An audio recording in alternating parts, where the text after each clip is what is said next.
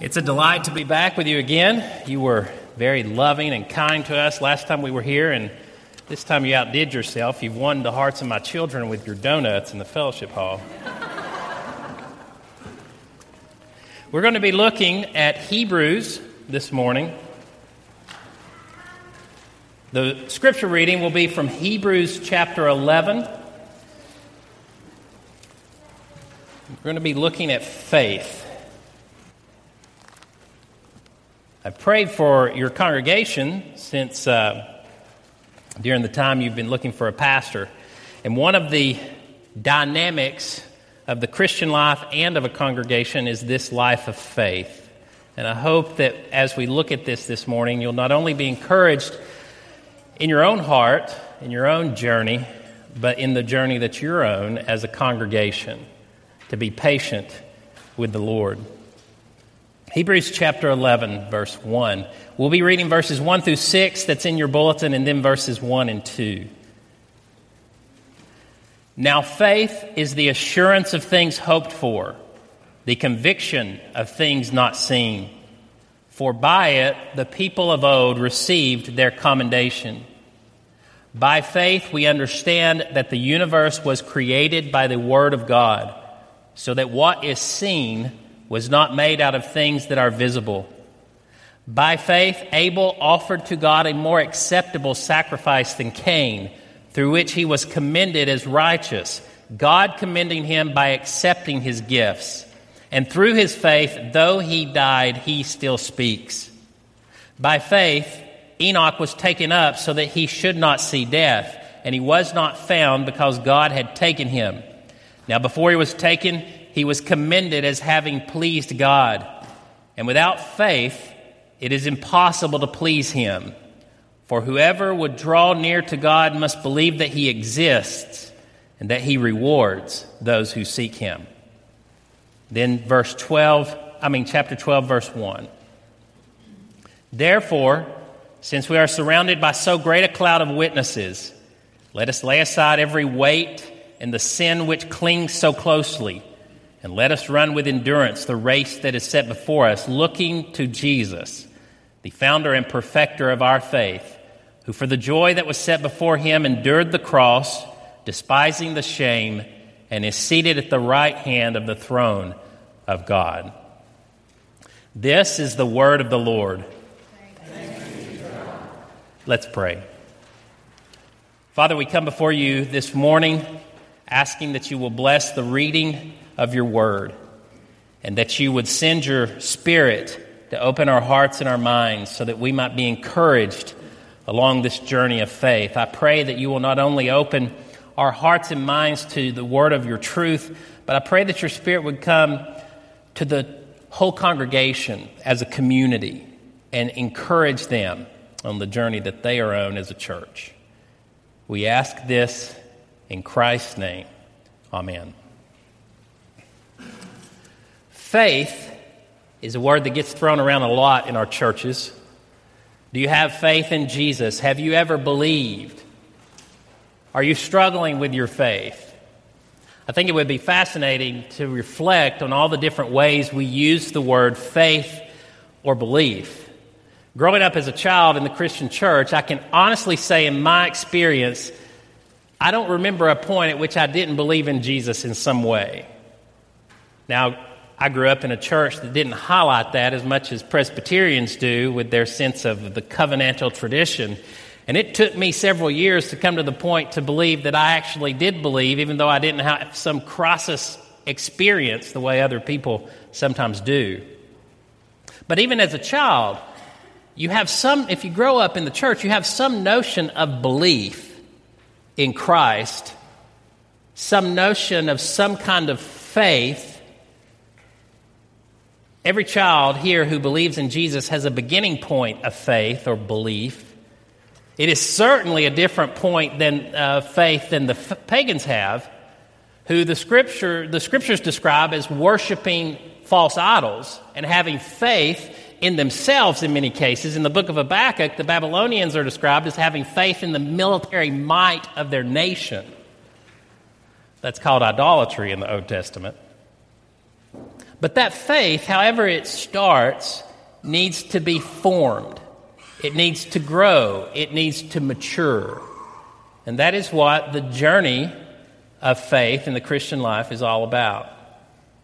I would tell you that one of the greatest breakthroughs in my own personal faith came as a teenager when I realized that faith and repentance were not like a light switch that got switched on and off. In other words, I had this implicit notion in my head that once you had faith, you were in and you were ready to go and everything was going to be okay. And then when you run into a problem, you think, well, maybe I don't really believe. I'm not exactly sure how that language slipped into our churches, but that's not the way faith is described in Scripture. Faith is a dynamic, pulsating life. It sometimes is very powerful and strong and confident, and sometimes it wavers and struggles. Faith is more dynamic and moving and changing and growing. It would be more accurate to describe faith not as a light switch that goes on and off, but as a dimmer that gets brighter at times and then less so. I remember as a teenager sitting in a church and listening to a preacher describe justification that Christ's righteousness was mine and I stand righteous in him. And it was mind blowing for me because all of my fears of my sins and my failures all those things that I was wrestling with at that time were brought to the cross.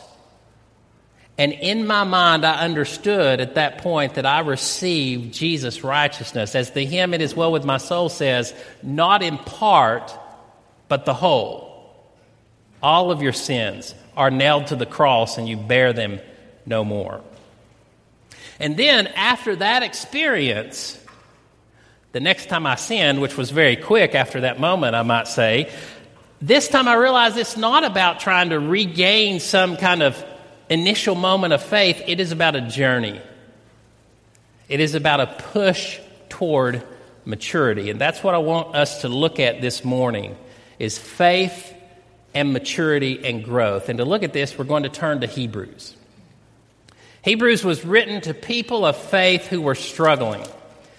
In my mind, the particular struggle that they were facing was probably to Jewish Christians who were struggling with the loss of the way they practiced their faith before Jesus came. That's my inclination on some of the language used here.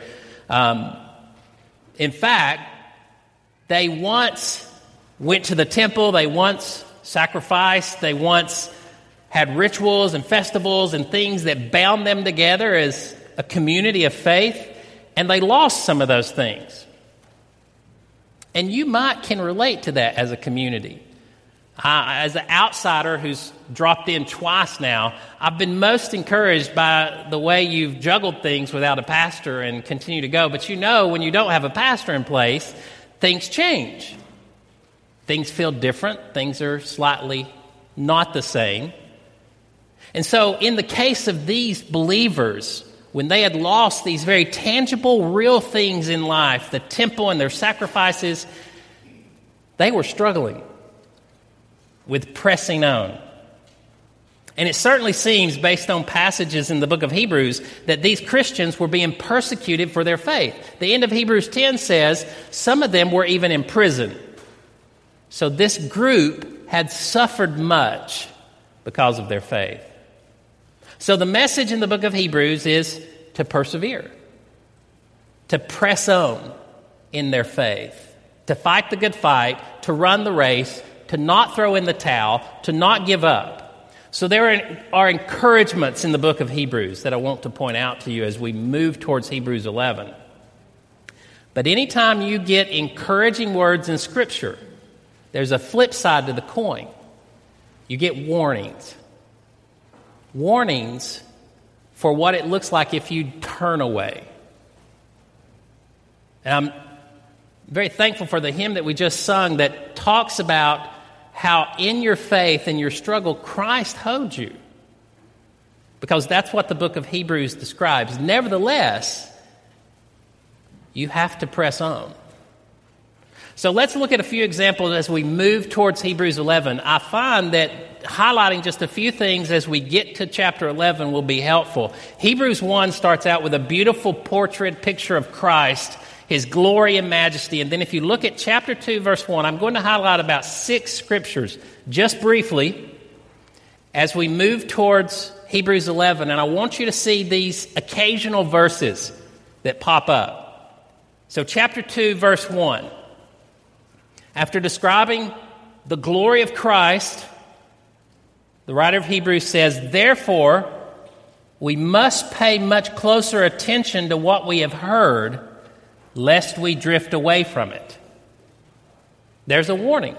After the encouraging picture of the glory and majesty of Christ, there's a warning because we will sit here and hear, we will sit in here and listen to everything that's said Except the Bible tells us that it doesn't affect every person the same way. Some of you will respond in a way that produces faith. Some of you might be frustrated and bitter right now and think that I'm not exactly saying or dealing with what you're struggling with. Some of you may be in a completely different place. And so when you hear, as Hebrews 2 1 says, what you've heard, you need to be on guard lest you drift away. You do not need to neglect such a great salvation, verse 3 says. And then, chapter 3, verse 1. Therefore, holy brothers, you who share in a heavenly calling, consider Jesus, the apostle and high priest of our confession, who was faithful to him who appointed him. There, we have an encouraging word about Jesus. In the midst of your struggle, don't drift away, but instead consider Jesus. Consider what he's done for you. And then, by the time you get, uh, you get this section in chapter 3, verse 7, with it's a quote from the Old Testament about people, the Old Testament uh, saints not entering the rest of God. And then verse 12 says, Take care, brothers, lest there be in any of you an evil, unbelieving heart, leading you to fall away from the living God. Instead, exhort one another every day, as long as it is called today, that none of you may be hardened by the deceitfulness of sin. In the midst of the encouraging word, there is again a warning that we don't get led away, led astray by our unbelieving heart. In times of trouble, in times of confusion, in times of doubt, and all those things happen, we have to continue to trust in Christ. Then, chapter 4, verse 1. Therefore, while the promise of entering his rest still stands, let us fear lest any of you should seem to have failed to reach it. Again, another warning that we need to press on. And then drop down to verse 11 of chapter 4. Let us therefore strive to enter that rest so that no one may fall by the same sort of disobedience. For the word of God is living and active, sharper than any two edged sword, piercing the division of soul and spirit, of joints and marrow, and discerning the thoughts and intentions of the heart. And no creature is hidden from his sight, but all are naked and exposed to the eyes of him to whom we must give an account. Those are powerful words in the midst of your journey. Because we all put on a front. Paul calls it the flesh. And the writer of Hebrews says the Word of God, in the midst of this journey that you're going on, functions in such a way to open your heart and make you naked and exposed before God. But what we do at that moment is we run the other way. And when you go through a trial individually, or when you go through a trial as a church, the temptation is to not lean on Christ. It is to figure it out for ourselves with our own resources. And so then, let's go to this final uh, passage that I want to point to you, the end of chapter 5, moving into chapter 6, because you'll notice in these words that there is this emphasis on this long section on maturity and growth. Okay, so chapter 5, verse 11 he said a little something about Melchizedek right before this, and We'll not get into that for the very reason he says here in verse 11 about this we have much to say and it is hard to explain. That's one of the things people say about the book of Hebrews in, uh, after chapter 6. He says, But I want you to notice why he says it's hard to explain. Since you have become dull of hearing, for though by this time you ought to be teachers, you ought to be moving further along in the faith, you need someone to teach you again the basic principles of the oracles of God. You need milk and not solid food. For everyone who lives on milk is unskilled in the word of righteousness since he is a child. But solid food is for the mature, for those who have their powers of discernment trained by constant practice to distinguish good from evil. Now, I think what he's saying here in this passage is the emphasis on wisdom in the Old Testament. This notion that we are not at a point where we can eat solid food, instead, we still need milk, is because we are unskilled in the word of righteousness that he says is the powers of discernment to distinguish good from evil, which is what wisdom does. Although God gives us the Ten Commandments, you'll run into all sorts of situations in your life where you have to discern what the right choice is at any given moment.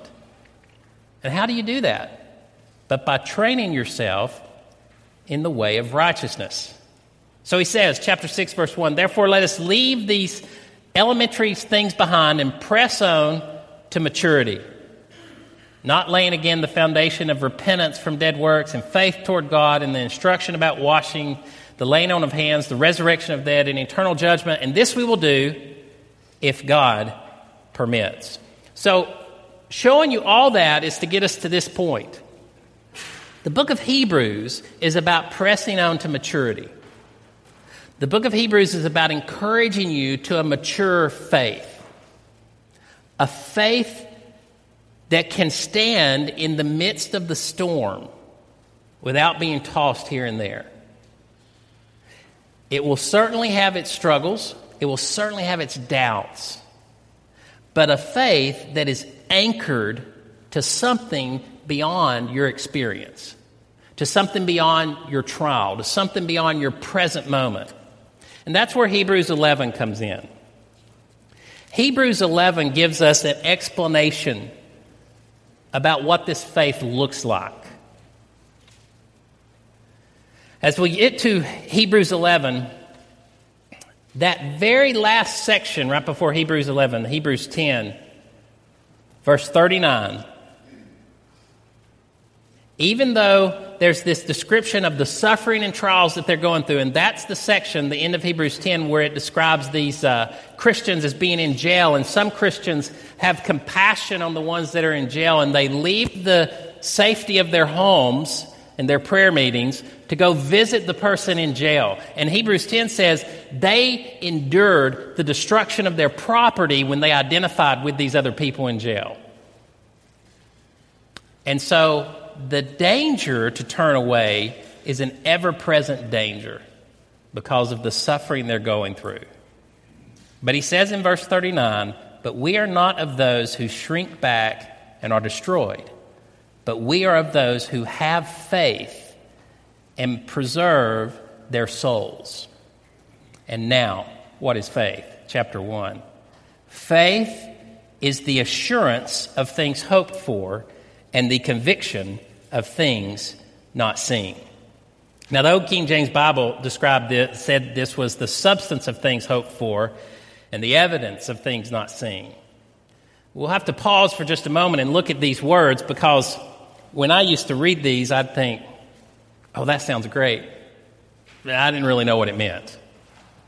What exactly is the description of faith being described here? What, what exactly is this meaning of faith? So, as the wisest practice is just to understand the words. The word assurance in verse 1, the ESV translates it as assurance because it's taking a word and trying to apply it to a personal experience. I'm not convinced assurance is the best word. It comes from a Greek word that has a more objective meaning in the book of Hebrews, a meaning that is we, we t- think of assurance not strong enough as confidence or conviction, or another meaning of it in the book of Hebrews is nature or reality. I'm more inclined to think that the word assurance should be translated as reality or nature. It's the very word used to describe Jesus. He is the exact nature, reality of the way things are, okay? And then the word conviction. The word conviction um, has as a meaning um, witness, evidence, proof. So if I take those two meanings, that the word assurance is about the nature of things, the reality of things, and the word conviction is about proof or witness. Here is how I would read it. Now, faith is the reality of things hoped for, the witness of things not seen. Faith is the reality of things hoped for and the conviction of things not seen, the witness of things not seen. Now, why would I make that switch and emphasize these particular words? Because I think there's something fundamental about this verse that we often don't get. I think the meaning of this verse is that faith witnesses to the reality of things you don't see. The very essence of faith is to witness to the reality of things you don't see. Now, I'm going to pause right there for just a moment and back up and highlight this aspect of things you don't see. When the Bible begins in Genesis 1 1, in the beginning, God created the heavens and the earth. We often read that verse, and some people interpret the verse this way the heavens, the cosmos, and the earth, this globe. I'm of the opinion that the meaning of Genesis 1 1 is the same meaning in John 1 and Colossians 1 when John and Paul describe heaven and earth as the visible and invisible realm. If you look at John 1 or Colossians 1, when they use the language heaven and earth, it's visible and invisible. Okay? Now think about it this way the Lord's Prayer Our Father, who art in heaven, hallowed be thy name. Thy kingdom come, thy will be done, on earth as it is in heaven. Now, hey, we're not praying that things be the same way on earth as they are in the cosmos. We're praying that things be the same way on earth as they are in this realm of the kingdom of God that we can't see. That's what the Lord's Prayer is praying. So, when God created everything, He created everything you see and everything you don't see. Because there's an invisible world that you don't see. But your faith is a witness to that invisible world, that world we can't see. Eventually, John describes it in the book of Revelation as the new heavens and new earth. So now here's what I think Hebrews 11 is saying faith is witnessing to the reality of heaven. Your faith witnesses to the reality of this unseen world. Through faith, the reality of God's kingdom, God's invisible world, intrudes into this world. Faith is used by God to channel the kingdom into this world so that others see it. So, people in the history of salvation, us included, witness to the reality of heaven through faith. I think that's what this chapter is showing us. I think that's what the whole book of Hebrews is about. That your faith is not a witness about the temple, your faith is not a witness about the sacrifices. Your faith is not a witness about these rituals you do, although all those things were good at the time. Your faith is a witness to this world that you can't see.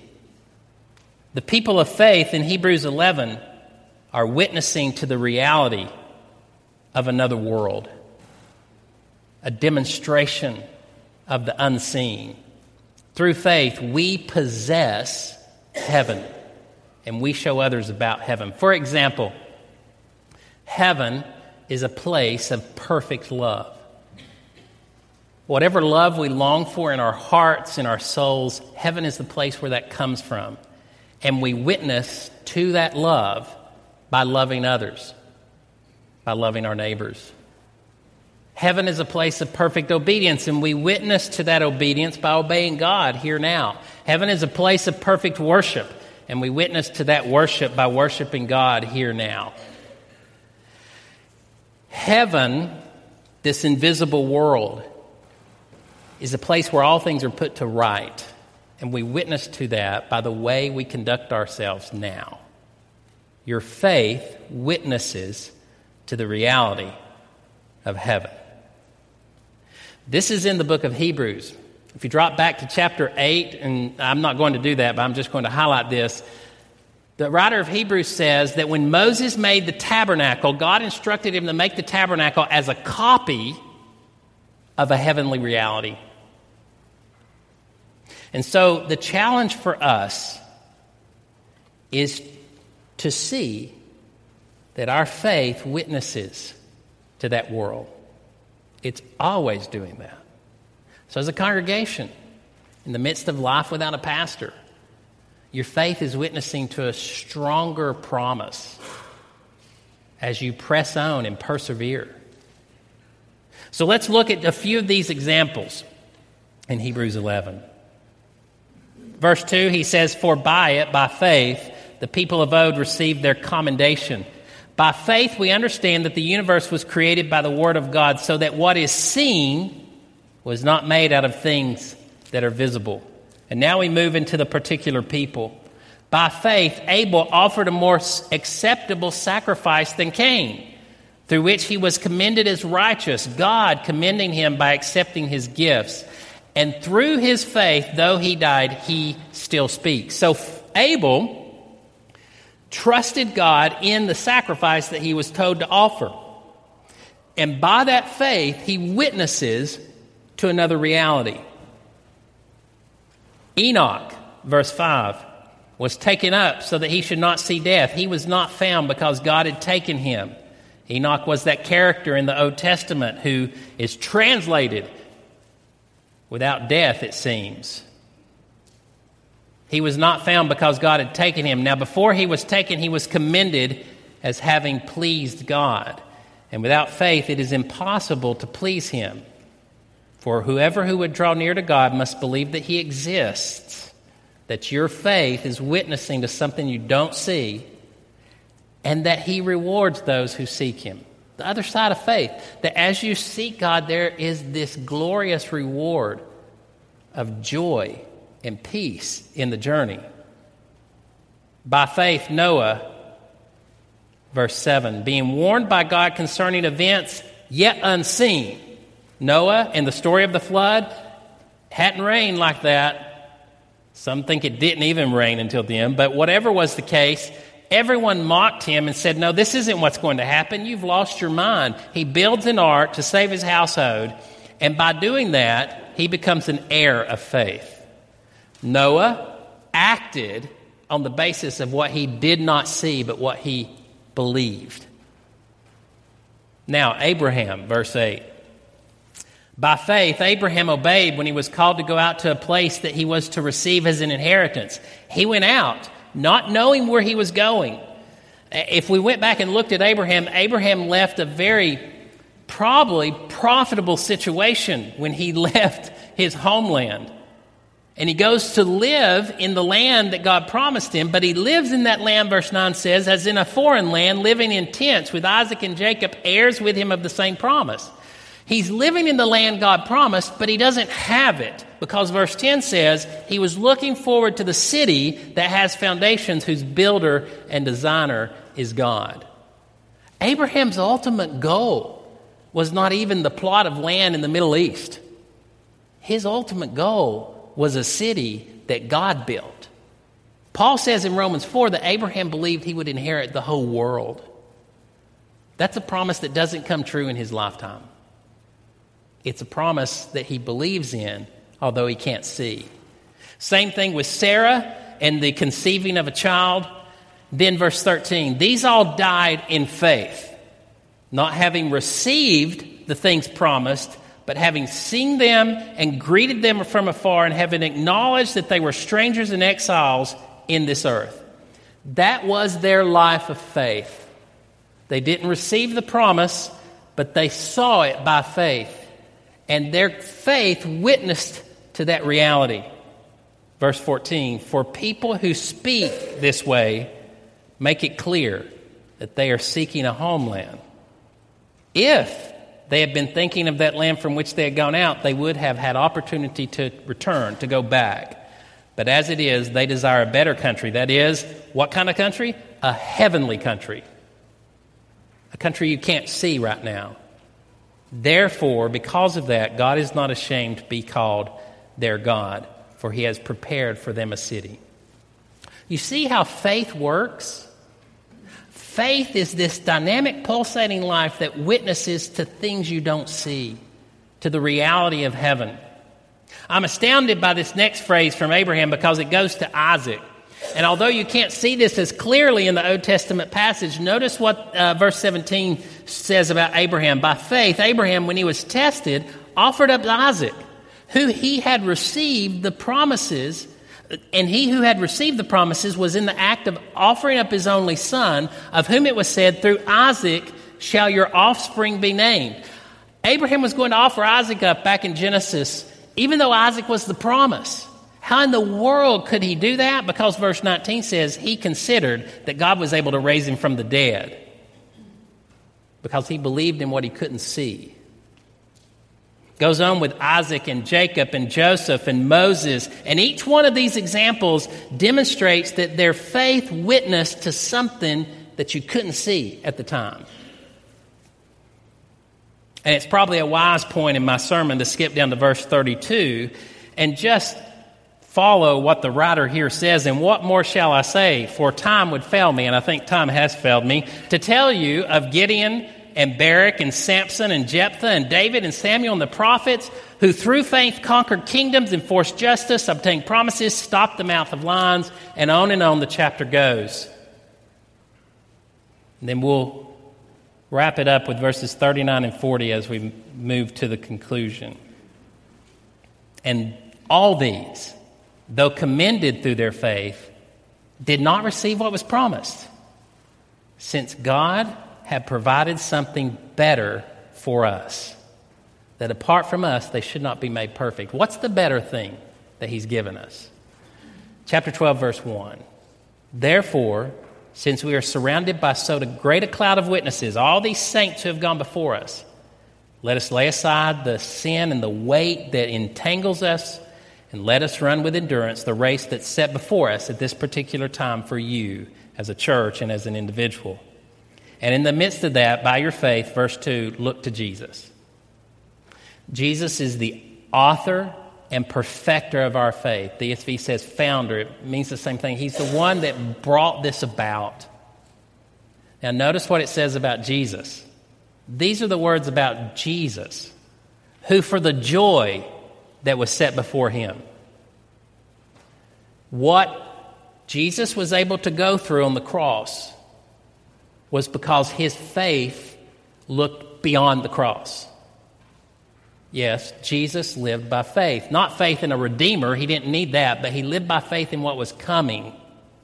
And so Hebrews 12:2 says, "For the joy that was set before him endured the cross, despised the shame, and now he is seated at the right hand of the throne of God." So do not grow weary in bearing your cross because God has a beautiful story for you. But the only way to get to that story and is through the suffering of the cross. Because there's something about that dynamic of suffering that turns you from the coal to a diamond and transforms your life if your faith continues to witness to the reality of things you don't see.